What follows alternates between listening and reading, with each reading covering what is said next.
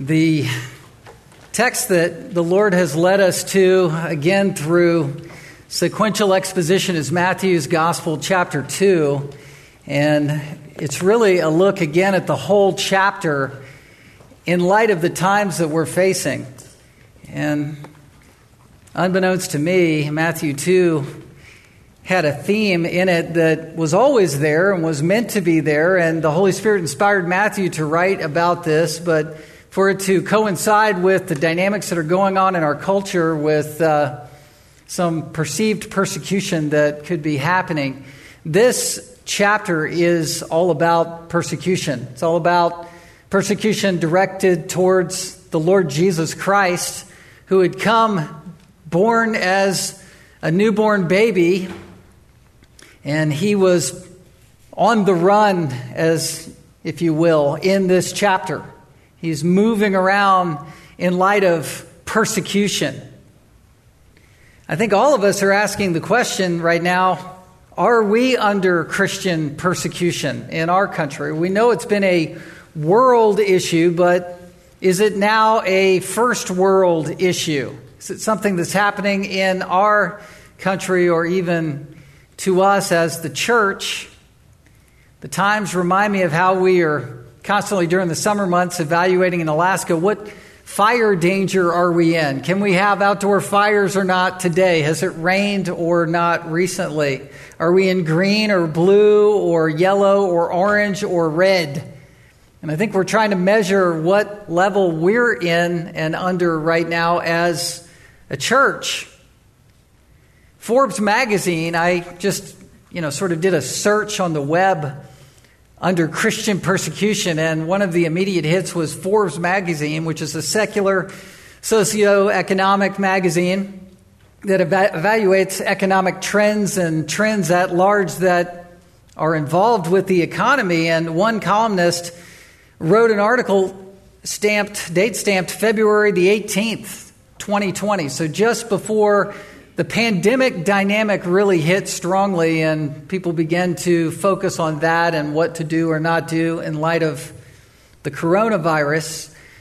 Christian persecution was brought up by Forbes magazine, and this is a columnist, Eloina Ochab, if I'm saying that correctly, who also had written an article November 30, 2019, a year before, on Christian persecution. And in this one that was in February, she was picking up on this article that I found that was put together by Open Doors USA.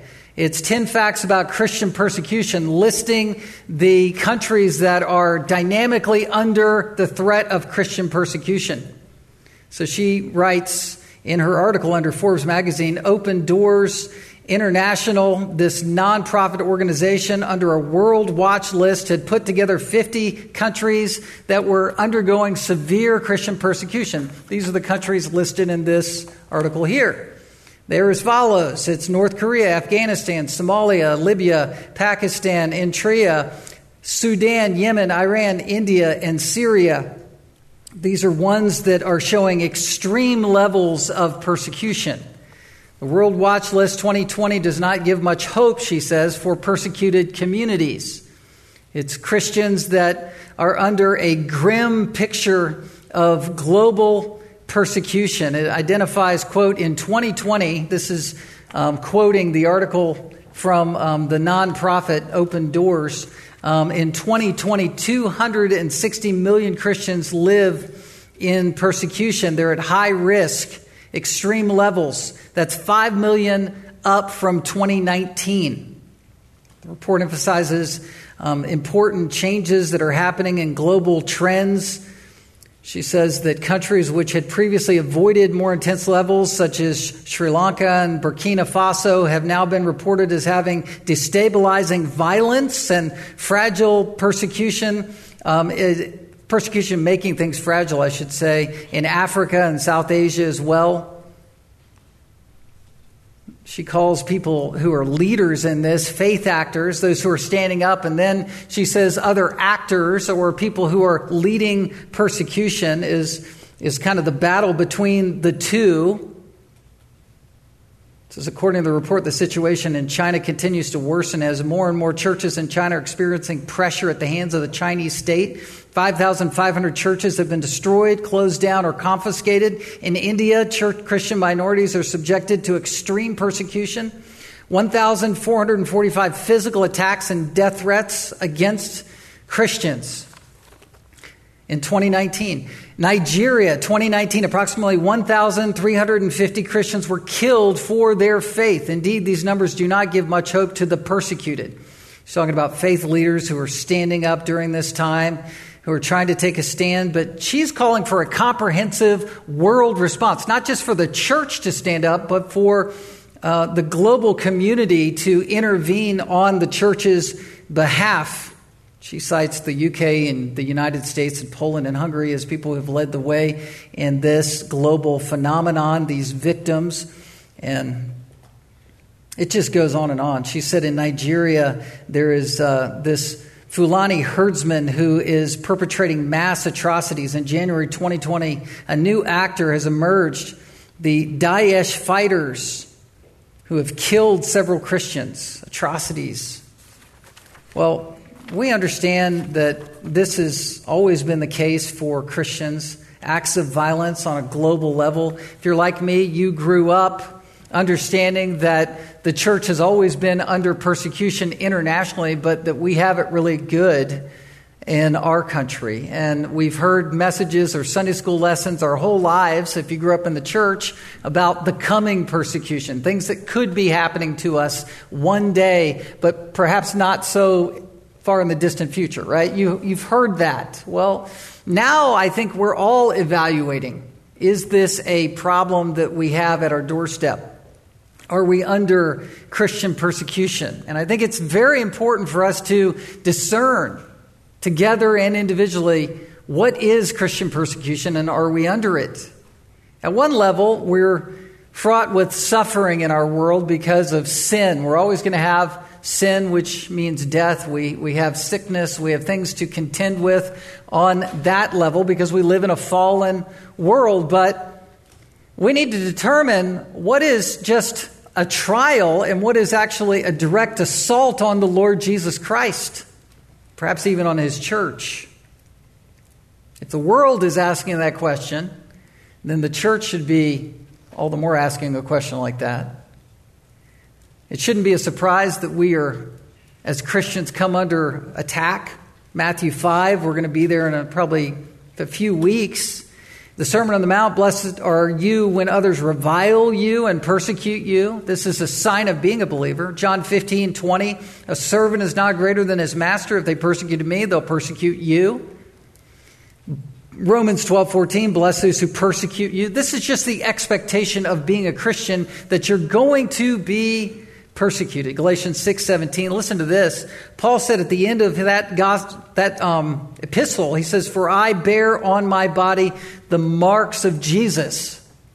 Which means that as the body of Christ, Christ is the head. He's ascended the right hand of the Father, but we're still here representing Christ. So the target is on us.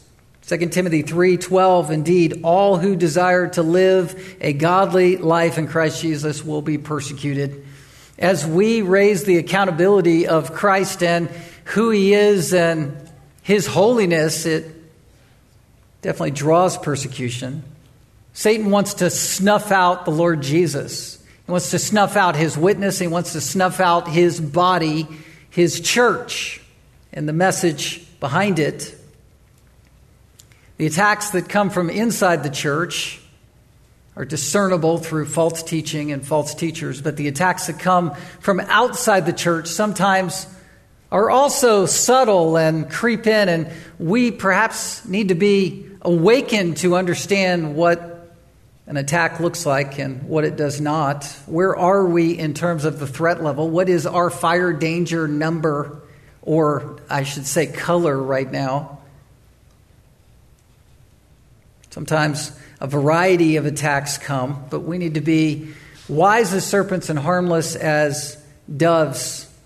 Jesus sent us into hostile territory, didn't he, when we became Christians? Matthew 10, later in Matthew's gospel, says, Behold, I'm sending you out as sheep in the midst of wolves. Well, back to Matthew chapter 2, what we have here is a narrative that is showing different phases, four phases of Christian persecution, four forms and four phases, four kinds, and four different ways to really understand and react to each one. We need to understand where we are in these phases. And in the providence of God, here they are right before us. The first phase that I want to bring up is conspiracy. Conspiracy. It's verses 5 through 12. This is leading us back into where we've already, ground we've already tread, which traces us back to Herod. Herod is the face of persecution through this gospel chapter 2 account. It's Herod the Great, that malevolent, evil, paranoid, domineering, homicidal, sort of maniac leader who wanted himself to snuff out Christ, him being an Edomite, not full Jew, felt very insecure as the self proclaimed king of the Jews. He had been given by the Roman authorities and the Caesar a wide spread of power and land, which really covered what amounts to the northern and southern kingdom of Israel. And he was the leader of that, at least in terms of Roman rule. He was hated by the Jews at one point. By the end of his life, he was. He had done a lot of good things for them to try to build credibility, but ultimately felt very insecure as the wise men, as we've learned, came into town as veritable kingmakers to affirm a king affirm a true king of the Jews and one who would be ethnically pure. And so he was very troubled, and the people were troubled because he was troubled because they didn't know what Herod would do about this. This was bringing about persecution, it was bringing about trouble. And Herod, being troubled, gathered together his chief priests and scribes, verse 4, to conspire with them, to whisper with them in secret, Where is the king of the Jews supposed to be born? Where specifically does the Bible say that he's supposed to come from? There's these, there are these magi in town and they supposedly had followed a star or some sort of appearance and i need to make a deliberate effort to know where he would be born. And they immediately said bethlehem. They're quoting micah 5 2 bethlehem. And by the way 2 samuel 5 2 says he come he will come right from the line of david right from this lineage that had been that we've explained through in chapter 1 he's going to come right out of that line. He's going to be born five miles from here right in bethlehem. And by the way we really don't even care to investigate it with you. That, that's the scene. And so what herod does with that is he then knows where the, the the supposed Messiah is to be born, but he needs to know exactly when he was to be born and how old he would be if he's already been born. And so he gathers together the wise men under the pretense of religion, under the pretense of being a co worshiper. He's, he's lying in his conspiring. He's this political megalomaniac who's conspiring with these Gentile probably pagans in process of believing, magicians. He's gathering together in secret. And you see that beginning in verse 7. It says, Herod summoned the wise men secretly to ascertain from them what time the star had appeared. We need to calendar this out for when you started your journey from former Babylon, modern day Baghdad, 500 miles away, which you followed this, this star, this supernatural appearance that has now shown you some things about the timing of the Lord or the timing of this king. And so we need to go down and worship him. Go find him, and I'll follow you down there eventually and worship him with you. So, under manipulation, under religious pretense, under hypocrisy, he wants to go down to Bethlehem, a place of a thousand or so people at that time, and he wants to be a fellow worshiper, supposedly. Really, he wants to keep the media small in terms of what he's going to do. He wants to do a deliberate target strike and assassination on one baby. He doesn't want to kill all the babies down there. It wouldn't have been hundreds and hundreds or thousands and thousands like uh, Pharaoh killing off male children in Egypt, but this reflects that happening It's sort of a, a, a, throwback to what happened then, happening now on a smaller scale in Bethlehem. Again, Herod was a killer. He killed one of his wives, who he married for political reasons. As a, a Jew, she was, uh, she was someone that he thought would give him political clout. He was a killer. He, was, he had killed his, several of his sons who, who he thought were seeking to usurp his authority and conspiring against him.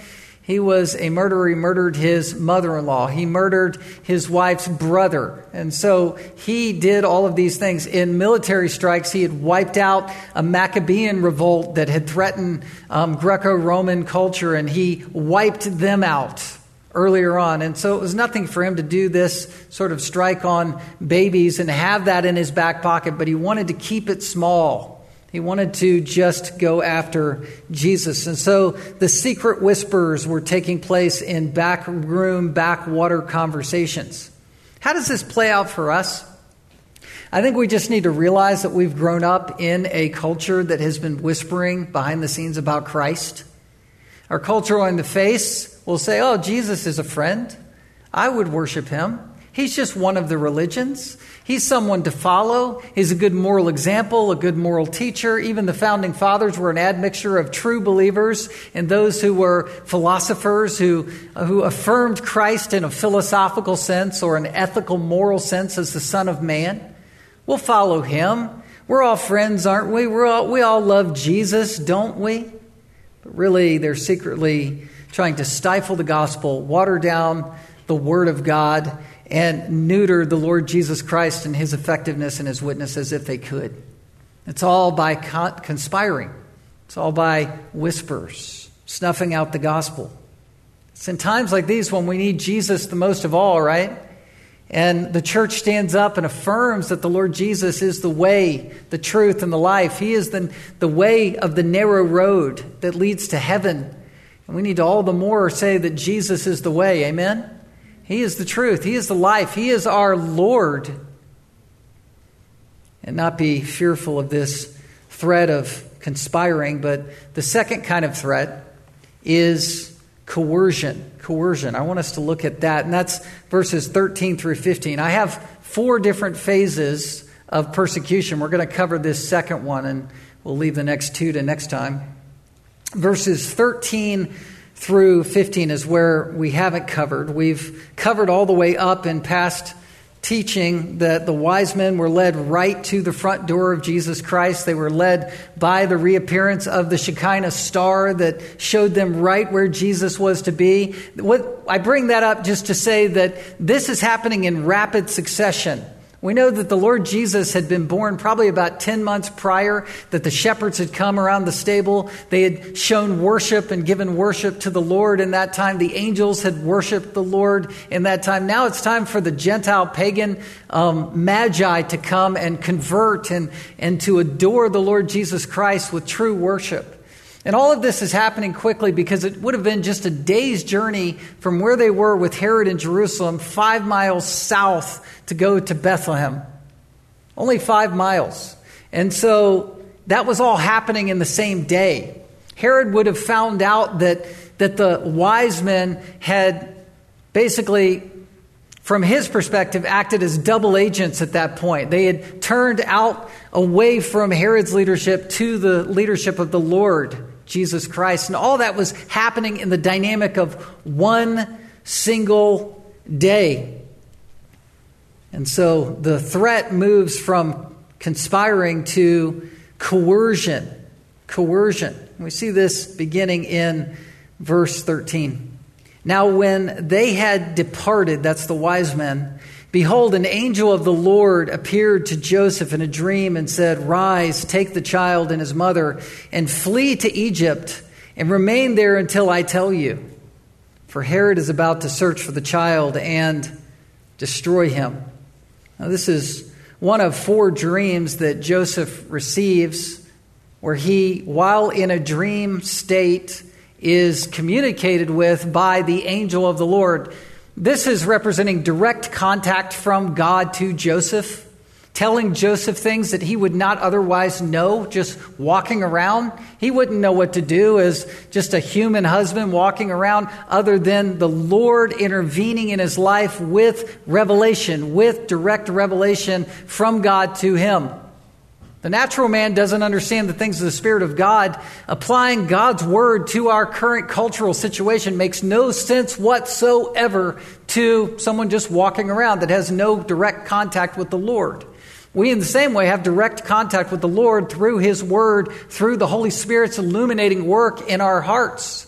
This is why I'm asking all of us to, to think about our times, to respond to the times, to email us and and congregationally speak to us in terms of what we need to do as a church and the direction we need to go. It's why elders come together to try to discern the will of the Lord with the Word of God because we have revelation. We have a way to think through what to do in light of the times. And Joseph is an example of that. Every time Joseph received an intervention uh, dream, it's highlighted like this Matthew says, verse 13, Behold. In other words, readers, wake up. Think about what I'm about to say here. This is an intervention. It says, An angel of the Lord appeared. The word appeared means shined. The, the angel is shining light on the situation. He's catching Joseph up in a dream. A dream is different than a vision in the sense that Paul received a vision on the Damascus Road. He was fully awake when it happened. Saul being converted to Paul, seeing the Lord, though physically blinded, he's seeing a vision. Uh, you have John the Revelator who wrote the book of Revelation. He received a vision of the future while he was fully alert and awake. You have different scenes and scenarios where you have visions, but you also have dreams. And I don't want to make too much of this, but Joseph being in a dream is showing what the Lord was doing while Joseph was sleeping. And then when Joseph would wake up, this is what Joseph needs to do. This is a picture of the Lord being sovereign and in control and providentially providing the circumstances of things. And then Joseph wakes up and he's got to act and he's got to respond. There's God's sovereignty and human responsibility laid out before us at every step of the way. Incidentally, every one of these dreams has a prophetic fulfillment attached to it. And that's another sign that God had this planned out all along the way. It might be hard to stomach, but even persecution is part of God's will. He's not culpably responsible for the sin of Herod or any person that's persecuting the church. But this is all part of his divine providence and what he's doing and what he is up to. And the prophetic affirmations every step of the way show this to be very clear. Out of Joseph's four dreams. Three of them are directly related to persecution. The first one that he received was the dream and revelation from the angel of the Lord, where the Lord was saying, Hey, don't put Mary away. Don't divorce Mary. She has conceived by the Holy Spirit, and this baby is the Savior of the world, and this is the one whom you should name Jesus, which means Savior. And that was an intervention. But the next three, and picking up on verse 13, deal directly with Christian persecution. The last two will subsume together under um, the idea of behold and the angel appeared. These are the final dreams, beginning in verse verses 19 to 23. But here we're looking at the step of persecution called coercion. There's conspiring, and then there is coercion. What's the coercion? Well, this is because Joseph is tipped off by the Lord that Herod is coming. Something is coming. There's pressure from the outside that's coming. That means you need to pick up and move. Remember, they were in a house at this point. They were established. They had been given the treasures from the wise men. So there they are, fully established, fully in their home. Joseph goes to sleep. The wise men have just left. And he's seeing the angel of the Lord in this vision, and the angel is saying for Joseph to rise, take the child and his mother, and flee to Egypt. And remain there till I tell you. The dream was not left without some hope. Remain in Egypt until I tell you. In other words, I'm going to reconnect with you and tell you to do something else. But the threat is for Herod is about to search for the child to destroy him. So you have the toddler or baby 10 month old, I don't know exactly how old, but Herod, this overruler himself, is coming to destroy this baby. Rise, take action. That's where Joseph shows himself to be very proactive in his leadership, the head of the household. He doesn't, he doesn't wait, he doesn't wonder what to do. He hears from God and reacts. Wake up, Mary. Let's use perhaps the treasure we've been given to relocate. Let's relocate now at night, verse 14. And he rose and took the child and his mother by night and departed to Egypt. Went right away. Went right away. Did not stick around whatsoever. We don't know a whole lot about Joseph. We know he was a carpenter, we know he was a tradesman, but we do know that he was a godly man and someone who listened to the word of God, listened to the Lord, and reacted. That's his testimony. In one sense, Joseph is very, very nondescript. After Jesus will grow up and, and be 12 years old or so and is seen in the temple, um, basically confounding the teachers um, the parents are looking for him. That's our last account of Joseph, as far as I know, from Scripture. They're looking for him, and they're in awe of him. After that, by the, wed- the first um, miracle of Christ in Cana, the wedding, only Mary is there. Where's Joseph? He's probably gone to be with the Lord at that point. He's died. But Joseph was a godly man, and he's leading here. Is it time to flee? Whether there's soft coercion, this probably is hard coercion. There was a plan that's conspiring, then you have coercion. That's a real threat. And what Joseph does is flees. It's not always time to flee under persecution. Sometimes the best thing to do is do nothing different than what you're already doing under persecution, under coercion. Stephen, the first martyr for the church in Acts 7, the first sort of deacon, evangelist set apart, giving the Bible's narrative, Genesis to the New Testament church, connecting all of the pictures and prophecies of the Old Testament to Christ, is standing before the Sanhedrin, and that is a immediate threat to them and their authority, and so they kill him. He didn't run. He stood strong, looked up into heaven, saw a vision at that point because he was fully awake and saw Jesus, the Lord Jesus, standing at the right hand of the Father standing in full affirmation of Stephen and what he was about to do, which is surrender his life for the sake of Christ, which was the blood of the martyr, which was the seed of the church, which took off in all fury and expansion. These heavier times are the times that we need to be strong together and stand together and, and to move within the Spirit's leadership, the Lord's leadership in our lives. And the Lord, at this point, for Joseph and his family, was leading them to run, to flee, to get away, to, here's the word, escape the persecution, the threat of it, go to Egypt.